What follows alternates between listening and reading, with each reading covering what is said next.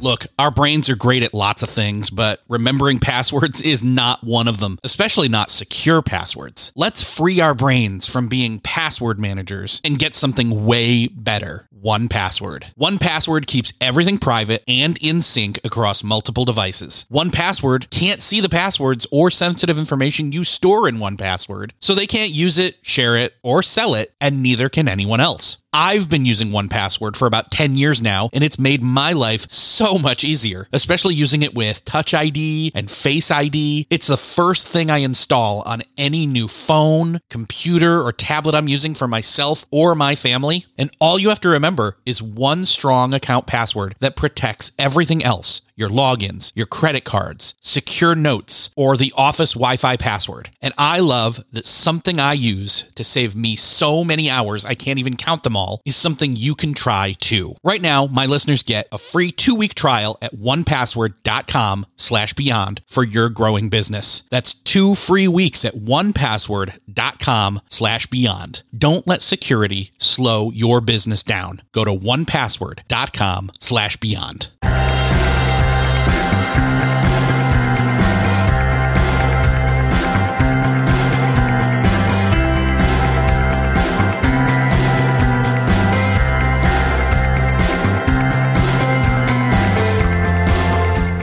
And welcome back to another episode of Beyond the To Do List. I'm your host, Eric Fisher, and this is the show where I talk to the people behind the productivity. This week, I'm excited to share with you a conversation I had with Eric Zimmer. He's the host of the One You Feed podcast. And in this conversation, we talk about the meaning behind the title, The One You Feed, as well as talking about mindfulness, good habits, reinforcing positive momentum and motivation moving forward, and much more. I had a great time talking with Eric. I always have a great time talking with another Eric, for that matter. So I know you're going to enjoy this conversation with Eric Zimmer. Well, this week it is my privilege to welcome to the show Eric Zimmer. Eric, welcome to the show. Hi, Eric. Thank you for having me. So I will forgive that your name is spelled with the more popular spelling of Eric, where, or at least I always felt that mine is Eric with a K, E R I K. You're Eric with a C, E R I C, and and you know. Basically, every anytime I would go to a store that would have like a rack of keychains or a bunch Right. of mugs, it was always E R I C. It was never E R I K. The, the C stands for correct in this case. well, and you know, and I, uh, the Eric with a K is more of like a, a Viking, you know, That's right. Scandinavian kind of That's name, right. and It- and I actually have some of that in me from my mom's side, and you know, that's the strong Viking in me. I would always, That's right. you know, gird my loins and say, "Ah, well, that's fine. I'm just a stronger Eric than the other That's right. Us, So the, we, the weaker German. Yeah. You got to have the strong Viking. Yes, yes. So you, we we talked about this. You you have been doing your show for about five years now, and it's called the One You Feed. Obviously, there's meaning behind that name, and for people who aren't familiar with your show and don't know, you know, this parable, uh, if you will, that it comes from, I'd love for you to, you know, let's set up the context here. Let's talk about what this this one the One You Feed, uh, what that comes from. Sure. It's a, it's an old parable and it goes like this. There's a grandfather who's talking with his grandson. He says, in life, there are two wolves inside of us that are always at battle. One is a good wolf, which represents things like kindness and bravery and love. And the other is a bad wolf, which represents things like greed and hatred and fear. And the grandson stops and thinks about it for a second and looks up at his grandfather. He says, well, grandfather, which one wins? And the grandfather says, the one you feed. So that's the that's the parable. Um, like most good parables, you kind of get it right when you hear it. But I use that parable as sort of a jumping off point with my guests. You know, I read that parable to them and I ask them what it means to them. You know, how does it, you know, how how does it reflect on their life and their work? Yeah, and it's a really good, you know, I'll, I'll use the word holistic kind of approach um, to a lot of the same potential topics as we cover on this show, which is why, you know, it makes sense for you to come and talk about this uh, here because I think in the end, that's what we're also trying to approach talking about uh, on here, just under the guise of personal productivity. Right. I mean, ultimately, I think, and you and I would probably agree on this that that a good life is is one in which you decide what's important to you, and then you act according to that. I mean, I think that's the basics of it of, of what makes a, a life that's that's good and and that we would we would all say yes that's a that's a life that feels meaningful yes yes so how in your personal life do you go about feeding the good wolf? And, and actually before I ask that question, let me ask this one. Let's pretend I didn't ask that. No. Um, is there a, a focus difference when it comes to this parable and it comes to your perspective? You know, obviously it talks, you, you talk about the one that you feed. And obviously that means you're not feeding the other one, but are you doing anything to like put the, put the uh, do, I mean, how do you refer to them? The good wolf and the bad wolf? Good wolf, okay. bad wolf, sure. So do you put the bad wolf in a cage? in other words, like, you know, you, in, you can kind of see what I'm getting at here is, yeah, is you're, yeah. you're in, not only reinforcing the positive of the good wolf by feeding it, but caging and or blocking off the bad wolf. Well, I mean, I think it depends, you know, exactly what we're talking about. But it's one of the things I like about the parable is it doesn't actually say, you know, we have to we have to cage the bad wolf or we have to beat the good wolf, right? It's or, or the bad wolf. It sort of says, hey, let's give more attention to the good wolf. And so again, it depends how you want to, you know, quote unquote, look at what the bad wolf is, right? If the bad wolf is the negative emotions that we feel, then you know, I think that at least what I've come to learn is that trying to sort of shut off parts of ourselves completely or condemn parts of ourselves doesn't really work. And so in that way, I think, no, you don't put the bad wolf in a cage. If the bad wolf happens to be like it once was for me, like a heroin addiction, then yeah, that, that bad wolf probably could use a cage, right? Mm-hmm. Um, you know, if your bad wolf happens to be your cell phone when you're trying to do work, then yes, maybe the cell phone needs to go away for a little while. So I think it really depends on the context in which we use it. But I think that in general, I'm not a fan of like, you know, shutting off huge parts of ourselves or labeling emotions or different parts of ourselves as bad. Yeah. And, and I think, you know, ultimately we've kind of addressed this uh, uh in terms of focus and goals, uh, previously on other episodes of the show where essentially what we're talking about is, is if you focus in, if you pay attention to those negative things, if you, uh, they even talk about this in the uh, the Gallup uh, Strength Finders, where if you're focusing on your weaknesses, then you're always focusing on improving weaknesses, whether uh, that means that you're focused on the F on the report card uh, instead of the A's. You know, like think like that right. was. I mean, we went. I went. I was on a retreat uh, recently with work, and we went through Gallup, you know, Gallup's Strength Finders, and the the facilitator who was awesome made this statement. He said, and he asked this question. He says your kid brings home a report card. It's all A's and one F. Which thing are you focusing on? Mm-hmm. Yep. And, and he said, now here's the thing. The secret to bringing up the F is in the A's. You figure out the A's, how, how the kid got those A's and then reverse engineer slash dissect whatever that F and then figure, you know, it, it may be the teacher. It may be, um, the subject matter. It may be whatever, but, but obviously they've proven they can do it. So that's, that was kind of the, the, the, the line I was going at with, you know, with the dark wolf. And again, the dark wolf represents a lot of different things from, from gray down all, all the way down to like black hat, you know, in evil. So, right, right. you know, it's, I'm not saying like, well, let's, uh, let's, uh, starve the dark wolf. It's if it is where like aggression lies, you know, like again, aggression may not be a bad thing and maybe sometimes you got to let that happen, but only maybe partner when partnered with the good wolf to pull a sleigh metaphorically. I don't know. I'm rambling here, but anyways, you get what I'm saying.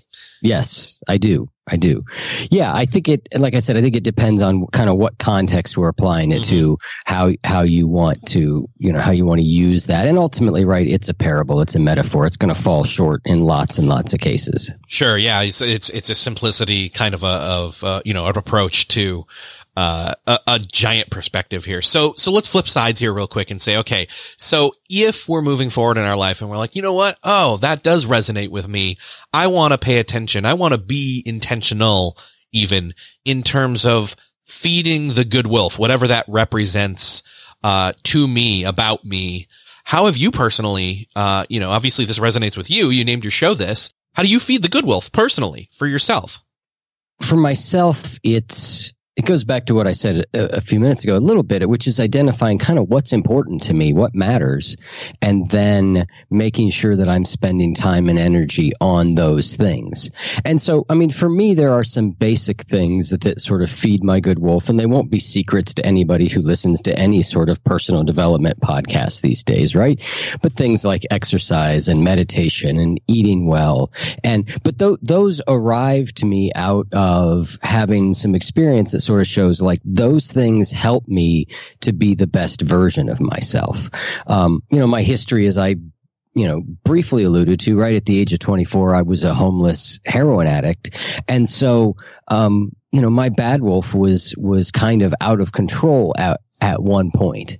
And so, you know, for me, obviously then feeding my good wolf has to do with feeding my sobriety, with feeding my recovery. I've wrestled with depression throughout my adult life. So feeding my good wolf is how do I tend to that? How do I take care of that? Feeding my good wolf is kindness towards others and, um, you know, thinking about what other what other people want. I mean, one of the one of the things for me that has become apparent over the last number of years is that the the more myopic my perspective gets and by myopic I mean the more it just focuses on me and how I'm feeling then that's kind of the bad wolf for me because the world kind of shrinks and shrinks and shrinks. And anything that helps increase my perspective and broadens it and makes it bigger for me in a lot of cases tends to be feeding the good wolf and so you mentioned a couple of different methodologies that you're doing that with. I think it'd be great to, you know, again, maybe go into some of those. I think the one that,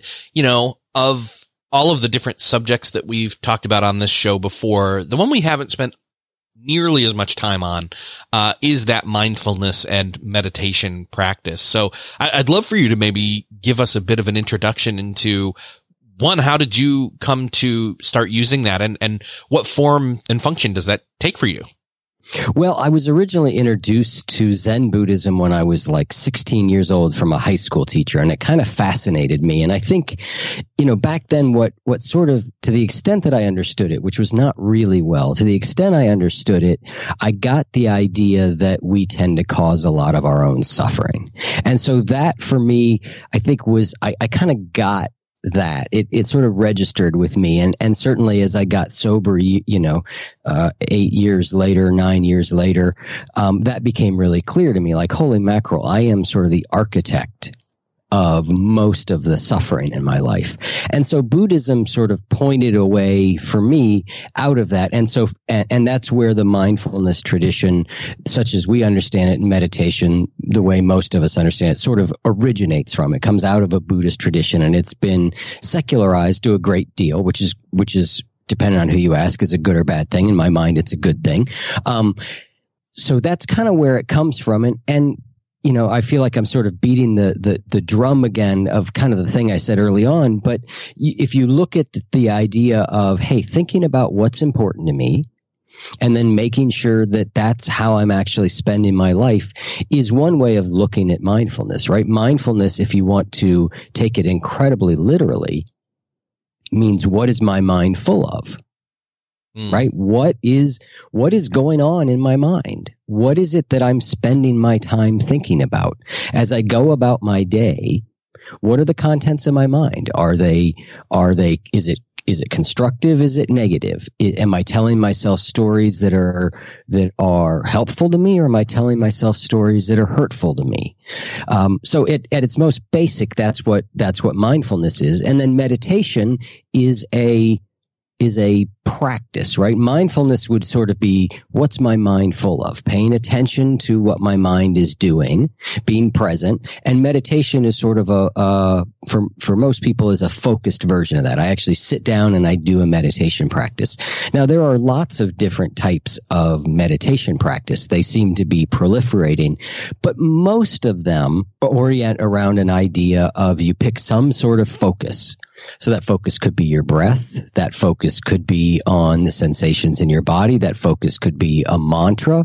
It could be a phrase, right? But you pick some sort of focus and then you try and pay attention to that focus and inevitably your mind wanders off and starts thinking and you realize oh there my mind is off wandering let me come back to my focus and you do that again and again and again and it has all kinds of different benefits depending on you know what you're looking for i mean at its most basic it strengthens concentration right? Mm-hmm. That's a basic concentration practice. It's like, I want to pay attention to this. My mind wanders. I come back. And so I slowly get a little bit better at paying attention to this thing. So if we want to look at it just from that perspective, strengthening concentration strengthens everything that we want to do there appears to be a lot of evidence that shows that meditation helps with reducing stress. So there's these very secular benefits of it. And then there is a deeper sense of it being a practice that helps us to see the truth or reality of life, which again, we could go more into depending on how far into, into Buddhist thought you want to go with that, right? But I think that it's a way of, if you start to see what your mind is full of, and you start to see the ways that your brain does the sort of same things over and over again, you start to sort of, you're able to sort of intuit the patterns of your mind. And if you can intuit the patterns of your mind, you're more likely to be able to see reality truly. I mean, I, I can't help but think that we've got this constant, like, like we've talked about, we even alluded to it earlier. One of the, you know, the very gray areas of the dark or the, the black wolf is this, uh, again, putting your phone in a cage, you know, and if we've constantly got so, I mean, and I'm not saying every distraction comes from a phone, but it sure does help. And, you know, and in this modern age where we've forgotten how precious, um, being bored can be, which is kind of almost a neutral state when mm-hmm. compared to uh, always on or as I would maybe put in meditation. And again, this, this is subject to open judgment on any listener's part. I, I freely accept it. Uh, but meditation being almost an active, um, st- uh, stasis or stance in, you know, again, assessing what's on your mind and the active busyness on the other end of the spectrum being a kind of, um, active, not thinking about what's on your mind in, in a sense, that, that boredom in the center, in that middle where you're not doing anything at all, which actually can be very healthy. Um, that's the, that's the kind of spectrum that's kind of coming up in my mind as you say these things. Yep. Makes sense. Totally. So, and, and, and, you know, for somebody, again, for somebody who is, uh, apprehensive, maybe they've tried doing meditation at some point in the past. Like, what's a good way to enter into um, maybe getting past some of those uh, past learned objections, or even just ones they've they've held all along and never tried it before? Yeah, I think it depends what the nature of those objections are, right? A very common one more and more these days because most people have heard of meditation and have been intrigued enough about it that they're like, huh, okay, that seems like it might be worth doing. But what an awful lot of people will say is, I can't do it. Right? Yeah. I can't meditate. I sit down to meditate and my brain is just so busy. I can't quiet my mind. I can't meditate, which is sort of missing the the I won't say the point it's missing the, the truth of it, which is that most nobody can do meditation if by what you mean is you silence your brain, right? One of the things that meditation will do, if you actually do it earnestly and pay attention to it, is what you will realize is you are not causing the thoughts to come. You'll right. sit down and you'll go, let me pay attention to my breath. Okay, I'm going to follow my breath. And then you're thinking. And then you're like, oh, goodness, here I'm thinking again. All right, let me follow my breath. And then you're thinking. And this happens over and over and over and over. And what this can be, you can take this one of two ways. You could take this as very bad news, right? You can go, oh, geez, you know, I'm terrible at this. Or you can sort of look at it and go, huh, well, if I'm not generating those thoughts, where are they coming from? What's causing the thought if I'm not causing the thought? Right.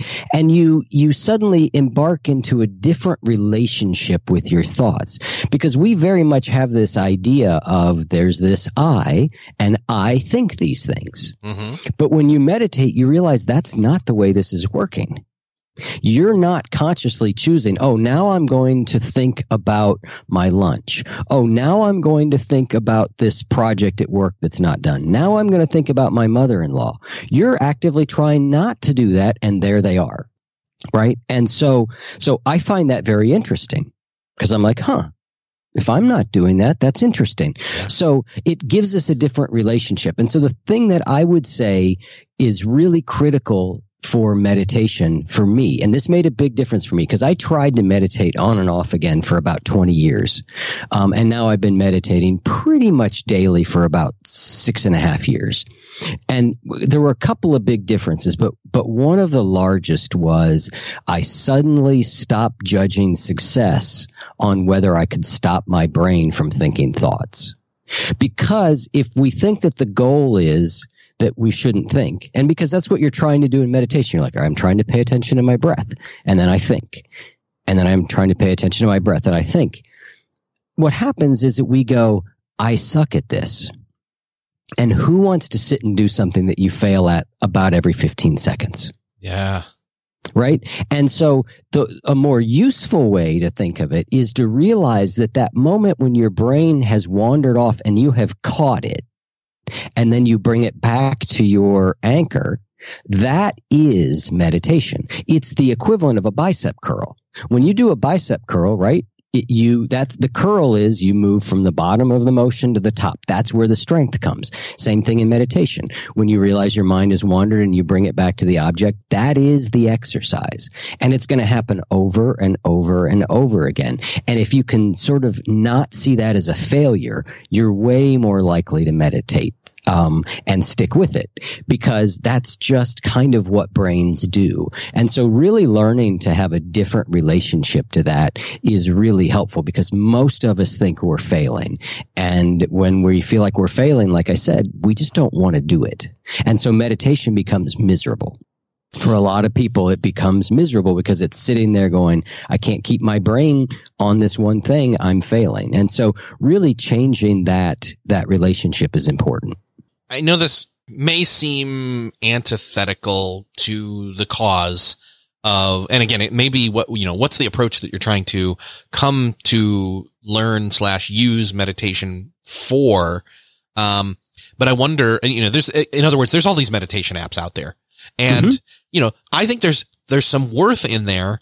Um, that said, and, and there's even guided meditations and things like that, but I, you know, for, again, for somebody who is in the self help realm, there's not a, there's not a, um, there's not a lack of the next thing to help you do the thing that you're missing in your life kind of a vibe, right? You, you get what I'm yep. saying there. And so there can be a lot of confusion like, oh no, I have to have an app. But I, I don't want to say an app wouldn't help. In fact, I've used an app and had mm-hmm. some help there. Um, what's your perspective on this?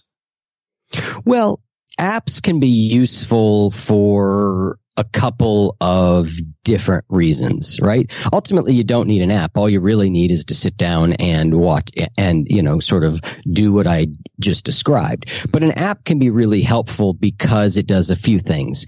It can provide you some encouragement on how to do it. It can remind you, like if you're sitting there and your mind has wandered off an, an Apple, occasionally someone will come in and say, Hey, remember we're trying to pay attention to this. And you'll be like, Oh yeah, reminder. Okay. I come back to it. So apps can be can be helpful. They keep track of it, how much you've meditated, how long you've meditated, and that seems to be something that makes us more likely to continue, right? If we look at behavior change in general, tracking our progress is something that seems to help. So there are benefits of apps for sure, but they're, cer- they're certainly not necessary either. One of the ones that I've used, um, I'm using also for other things. You may be aware of it or not. It's called Brain uh, .fm and I use it to help me focus or read, or even I, have used it uh, to help take naps or mm-hmm. or sleep. And I, and there's also meditation in there, and you know, and, and the whole reasoning behind it is this, the science of it's the sound uh, production that helps you get to a, a certain kind of um, uh, let's say brain state uh, mm-hmm. quicker. Mm-hmm. And so, you know, I kind of see it as partly a, a crutch to lean on in terms mm-hmm. of meditation, but it's not guiding you. It's, it's still, it's still on you to do it, but it helps you get quote there quicker to then practice in that state. And, uh, you know, it's, it's, it's almost the way I look at it is, you know, you, you mentioned bicep curls earlier. This is almost like a treadmill in a sense. Mm-hmm. You know, it forces you to do it or, or it helps you get there quicker because you, you know, you're standing on the treadmill and it's moving. So you kind of have to move, I guess is, is kind of the way I'm putting it. Right, right. Yeah. I mean, and I think, you know, like I said, meditation is such a broad, um, there's so many different ways of approaching it, right? You hear people say like, well, here's meditation music you can listen to. Here's guided meditations. You know, it kind of depends. You know, it's, it's, it's useful to be a little bit more specific. You know, I'm giving a very broad treatment, right? Um, but, but the essence of it, you know, in its most basic state is, yeah, can you, can you find something that you sort of anchor on as something that you pay attention to when your mind wanders you you come back and and yeah there are lots of different things out there that claim that help you to do this better i'm I was looking at you know there's these eeg headbands right that that uh, yes. uh, read your brain waves right and they're supposed to tell you whether you're getting into a meditative state you know i i don't know um, you know, not quite sure what I what I think about the usefulness of that. I, you know, I'm a big believer in like what works for you. You know, what works for you. Everybody's a little bit different. Yeah, and even those uh, being able to see, like being able to vi- literally visualize, if if it's in fact doing it, uh, visualize the the brain state like hitting that you know threshold, certain threshold. I guess is, is interesting to me uh, in, some senses because it's almost like gamification of meditation at mm-hmm, that point, mm-hmm. you know? Not necessarily a bad idea. No, not necessarily. No, because I mean, if you, if you kind of are aware of what takes to get into, you know, I'll just say into the into that zone, uh, you know, for you personally mm-hmm. because of a tool, then by then having that foreknowledge, you can get there quicker again maybe or easier i don't know I, I, you know again i'm i'm toying with i'm i'm i'm hypothesizing here so right right yeah. i think it really depends like what are the what are your goals with meditation or why are you doing it Still searching for a great candidate for your company? Don't search, just match with Indeed. Indeed is your matching and hiring platform with over 350 million global monthly visitors, according to Indeed data, and a matching engine that helps you find quality candidates fast. Ditch that busy work. Instead, use Indeed for scheduling, screening, and messaging so you can connect with candidates faster. I wish I had Indeed when I was in the hiring process in roles in the past because it is a slow, arduous headache of a process to find the right people, or at least it used to be, join more than 3.5 million businesses worldwide that use Indeed to find and hire great talent fast. In fact, in the minute I've been talking to you, 23 hires were made on Indeed, according to Indeed data worldwide. And listeners of this show will get a $75 sponsored job credit to get your jobs more visibility at Indeed.com slash to-do list. Just go to Indeed.com slash to-do list right now and support our show by saying you heard about Indeed on this podcast. Indeed.com slash to-do list. Terms and conditions apply. Need to hire? You need Indeed. What's something that works so well, it basically feels like magic? For me, I'm thinking air conditioning, noise canceling headphones, definitely. Meeting free Fridays? What about selling with Shopify?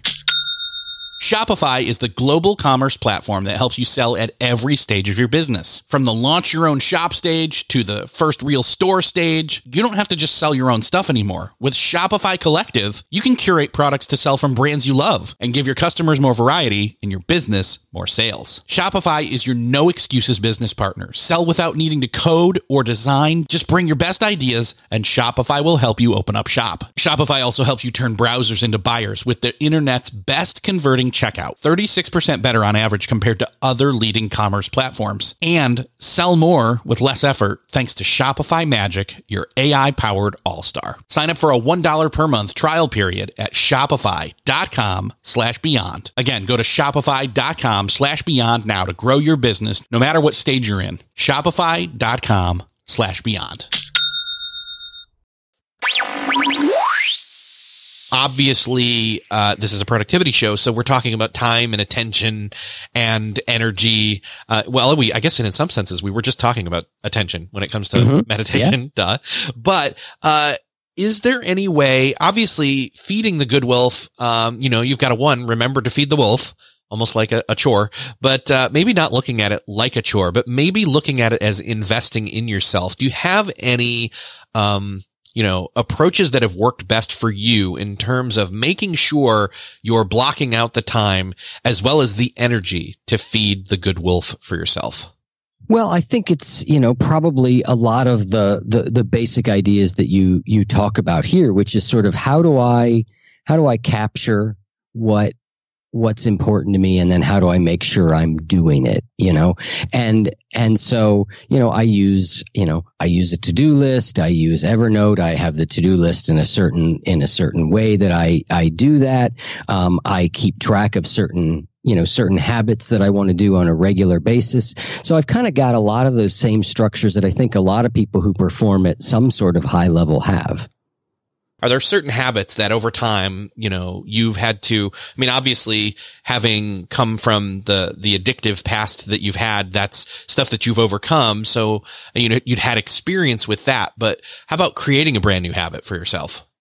Yeah, I mean, I've created a, a, a bunch of habits and, and actually teaching people how to create new habits and behaviors is a big part of what I do in the coaching work that I do, which is like, okay, how do you actually create a new habit or behavior and make it stick? You know, I mean, for me, I sort of look at it as there's these basic fundamentals to me. Um, you know, my fundamentals, and, and again, I think they're, they're pretty common, right? But the things that make it so that I can perform at a at a higher level and and live a life that's that's happier. Th- those things are exercise, eating right, meditation, sleeping well. Um, you know, so so those are the I, I think of those as sort of the foundation behaviors for me. That when I do those things consistently, I'm in a much better place to do all the additional things in life that are important to me. Right. Yeah. Those are, those are kind of the, the foundational, you know, if you've put in the time to make sure you're doing those things, then you're operating out of optimum, I don't know, I'll say efficiency or attention. Uh, you know, you're not, you're not tired. You're not, you know, you're not weak willed because you're tired. So you're able to follow through on, uh, again, consistently showing up for those new habits that you're wanting to build. Right. Yeah. I mean, those things for me are are kind of fundamental to to being able to do that. Like I've said before, I mean, partially, you know, those are what's I think is interesting about that suite of habits I just recommended is they seem to be fairly well indicated across a whole bunch of different things. Are you concerned about your physical health? Good those things are all recommended for for good physical health. Are you worried about your uh, mental health? You know, th- cognitive health? Great. Those things are all indicated for, for that. Are you worried about your emotional health, depression or anxiety? Those things are all indicated for that. And so I like them because they, they sort of have a very wide applicability. And, and, and so then it's like, I don't necessarily have like 15 things I have to do for my physical health and 15 things I have to do for my cognitive health and 15 things I have to do for my mental and emotional health, right? They're, they, they kind of cover a lot of bases, those, those, those sort of pillars.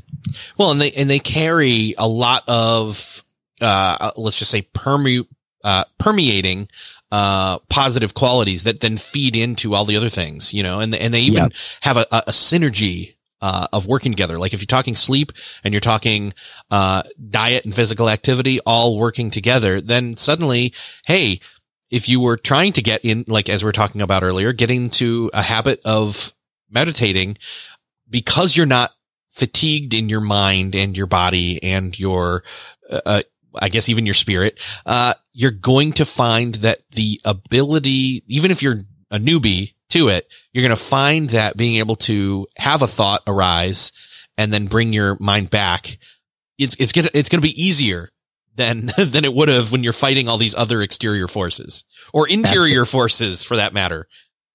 Absolutely. I think that's very well said. So, I mean, obviously those are some, some bare boned, uh, not bare boned. Those some, those are some foundational, uh, habits there for sure that kind of, you know, they, they create that solid foundation to then, you know, build other good habits upon. There's also the factor of environment and how that mm-hmm. plays into you know our habits. Uh, can you talk to me a little bit more about that? Like, how do you, when you know there's there's new habits you're trying to create, or you're t- you're talking with uh, your clients about building new habits, uh, h- how do you help them, you know, basically have wisdom or a discerning uh, eye towards their environment as to what? And again, this goes right back into feeding the good wolf, and mm-hmm.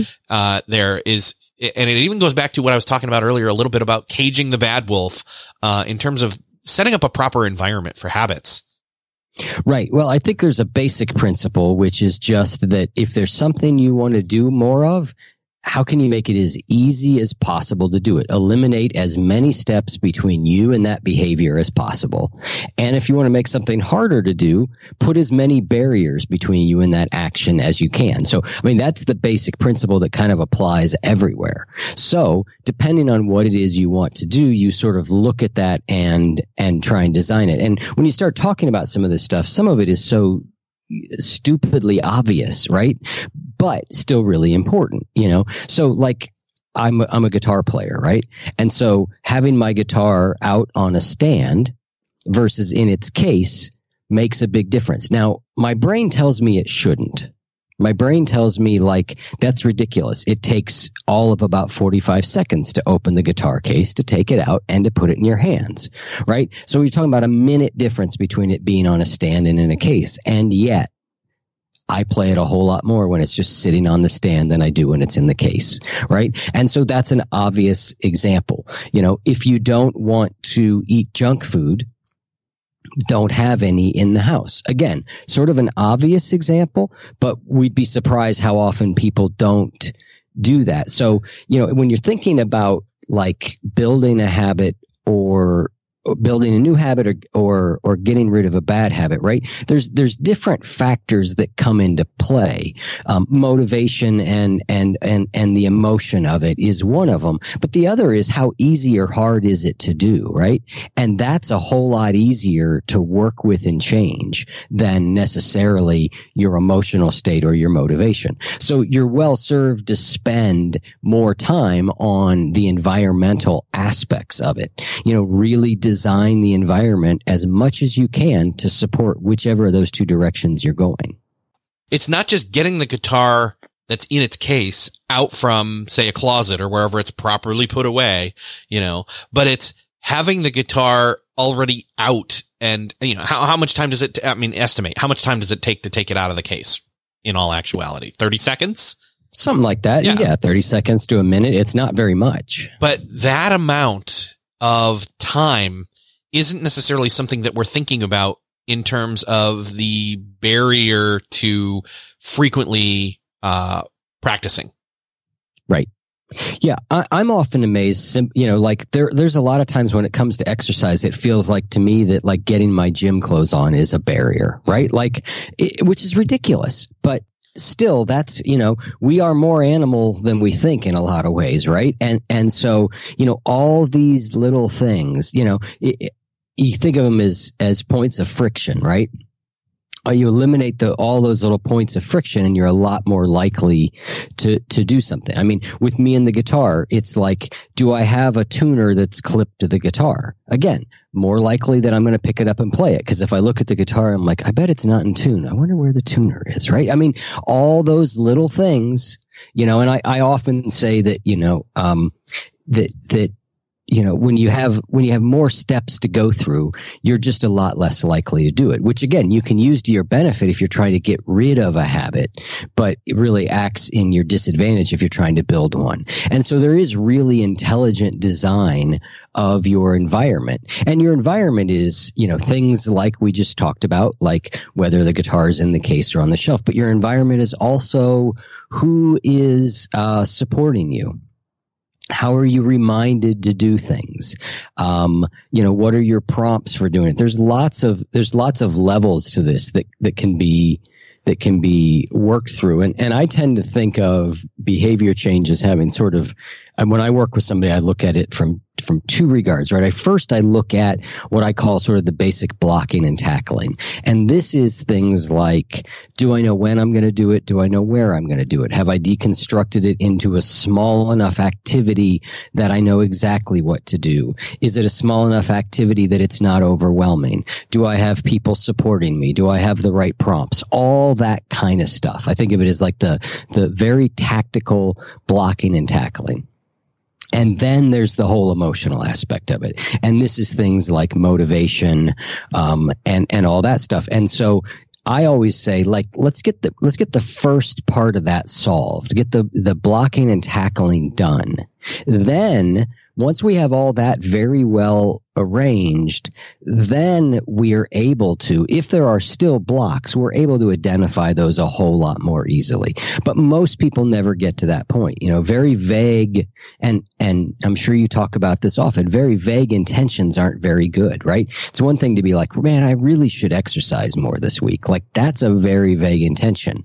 On the other hand, on Monday, Wednesday, and Friday morning at 7.30 a.m., I am going to step outside and run around the block two times, that's specific. Right. And then if I have a prompt at 730 in the morning to tell me it's time to do it, then if I don't do it, okay, now we go, all right, well, it looks like I kind of set everything up to give me every chance of doing it. If I'm not doing it, okay, now maybe I do need to look at motivation or competing priorities or, or, or other things. But, but it's important to get that first step done before we get into trying to troubleshoot other things. But most people go exactly the opposite. They don't do that basic stuff. And then when they don't do the habit, they go, I'm just not motivated or I'm lazy or I'm right. And, and so it makes a lot of sense to start with environment and then work our way back to and, and end with what's going on with us motivationally, emotionally, etc. Instead of starting from the assumption that that's where the problem is. Now, say we've got a good habit already in place. And, you know, by all intentions, it means it's almost, you know, muscle memory. We don't have to, we don't overthink it. We just do it. We've gotten to that point. Uh, but we all know we've had good things in our life, good habits in our life, uh, to that point, but had over time, uh, an erosion, uh, where we aren't as consistent and then we're not consistent at all. And then yep. we kind of give it up. Uh, how can we protect against that? Well, I think that one of the important things is to realize that there is not any degree of perfection. Right? So inevitably, my experience is that whatever we're trying to do, we're not going to do perfectly. But a lot of us have some sort of all or nothing thinking, right? So we're going along and we're doing well. We're running on a, you know, we're running, you know, five days a week and that feels really good. And then next week comes and we have to travel for work and we miss a couple days or our kid gets sick and we miss three days, right? And then what happens to a lot of us is that we start to have a lot of negative talk around that. Like, oh, geez, I didn't run this week at all. See, I knew I really can't stick with anything or, and it slowly, we slowly sort of we're we're shocked by the fact that we slipped instead of going oh yeah that's perfectly normal how do i get back on this just as soon as i can right so i think expecting that we're not going to do perfect is really important. So, for example, I talk about like meditating daily and eating right and exercising regularly. My goal is about 90% adherence. So if my goal is to exercise six days a week, my, you know, what I'm really after is if I'm doing that about 90% of the time. But if I'm doing that 90% of the time, day after day, week after week, you know, month after month, year after year, that's real where real transformation occurs. But if I'm expecting perfection, then when I fail, I'm very disappointed. And disappointment leads us to start to move away from things. And so it's kind of normal that there's going to be some waxing and waning. It's important to kind of keep an eye on it and go, okay, well, boy, the last few days I haven't done very good. So it's really important that I try and get back to it today. So I think that's one major piece of it. Uh, so it seems like there's potentially a, a, a, gap to bridge there between, um, consistency and aiming for like for example you're saying uh you know with physical activity let's just say you're aiming for 90% and so if we were going to say there's 7 days in the week and 90% let's just say that that's 6 days or five and a half. I, five, Mhm. I, I don't know how you half work out on one day but whatever. Uh so let's just say 6 days 6 days let's round up. And so if out of those 7 days if you're going in with the intention that you're going to hit 90% you may hit less than that potentially. Like uh, you know for, because for example if if sunday through saturday each day say on sunday you're like uh okay well and i and i i'm kind of answering my own question as i say this out loud. So bear with me. I, I figure things out as i talk. That's why i'm a, that's why we're podcasters.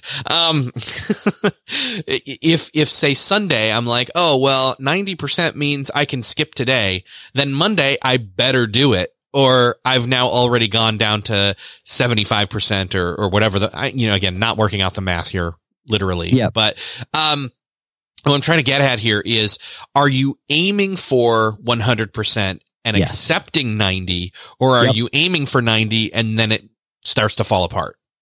No, I'm aiming for 100. You know, if I'm saying I'm going to exercise six days a week, my goal is to exercise six days a week. And that's what I aim for, right? But I don't look at it a week at a time necessarily, right? Because again, I'm looking at long term sustained change. So if my goal is to work out six days a week, right? And uh, there's 52 weeks in a year, right? That's 312 days a year, right?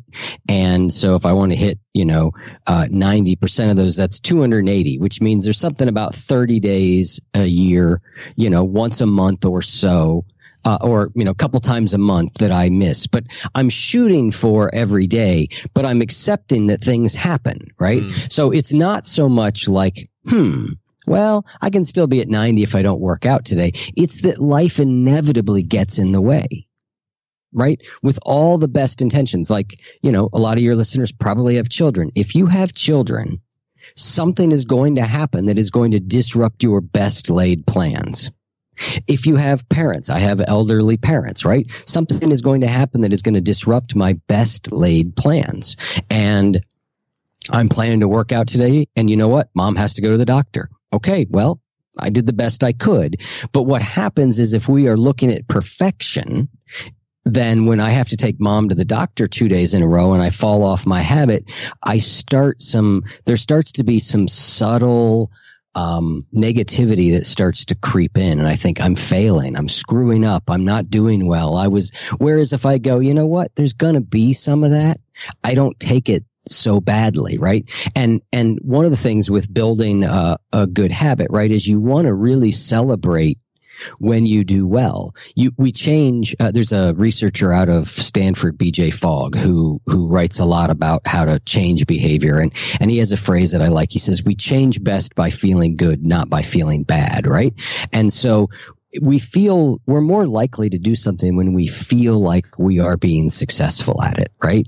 And so um, if we start to feel like we're failing because we missed a couple days this week because of because of having to take mom to the doctor, that often leads into a self fulfilling prophecy where we go, "See, I couldn't stick with it. I knew I wouldn't be able to stick with it. I was doing good, and now I'm screwing up." And that negativity drops our motivation, right? And so that's kind of more what the, way I'm speaking of it.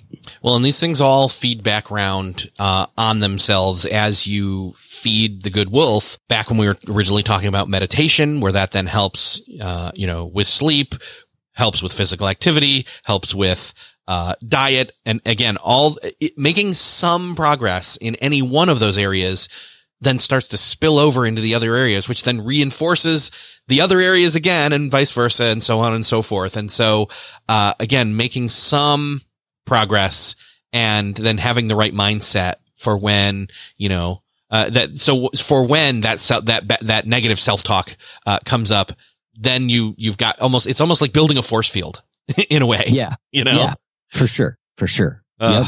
Man, we could go on for a lot longer. Uh, I think what's best is I just direct people over to your show so they can continue the conversation and the conversations that you're having with others on this very topic. So, um, where's the best place for people to go check out your show other than, I guess, obviously they look up the one you feed in their podcast player of choice? Yeah, that's the best way to get the podcast. If you want to uh, go to our website and learn more about the coaching work or other stuff we do, you can go to oneyoufeed.net and it's all spelled out O N E Y O U F E E D dot net. Perfect. Eric, so glad to have you on the show and uh, fascinating conversation. And uh, let's pick it up again sometime soon. Yeah, thank you so much, Eric, for having me on. I really enjoyed talking with you and, and really respect the work that you do. Well, that's another podcast crossed off your podcast listening to do list. I hope that you enjoyed this conversation with Eric Zimmer. And as you were listening, you were thinking of ways to feed your good wolf. And if you can think of somebody else who needs to hear this podcast episode, I would love for you to do me the favor of sharing this with that person or persons. Just hit the share button on your podcast player app of choice that you're listening to this on, or head over to the show notes for this episode at beyondthetodolist.com slash 301. Make sure to subscribe if you're not already. And thanks again for sharing. Thanks again for listening. And I'll see you next episode.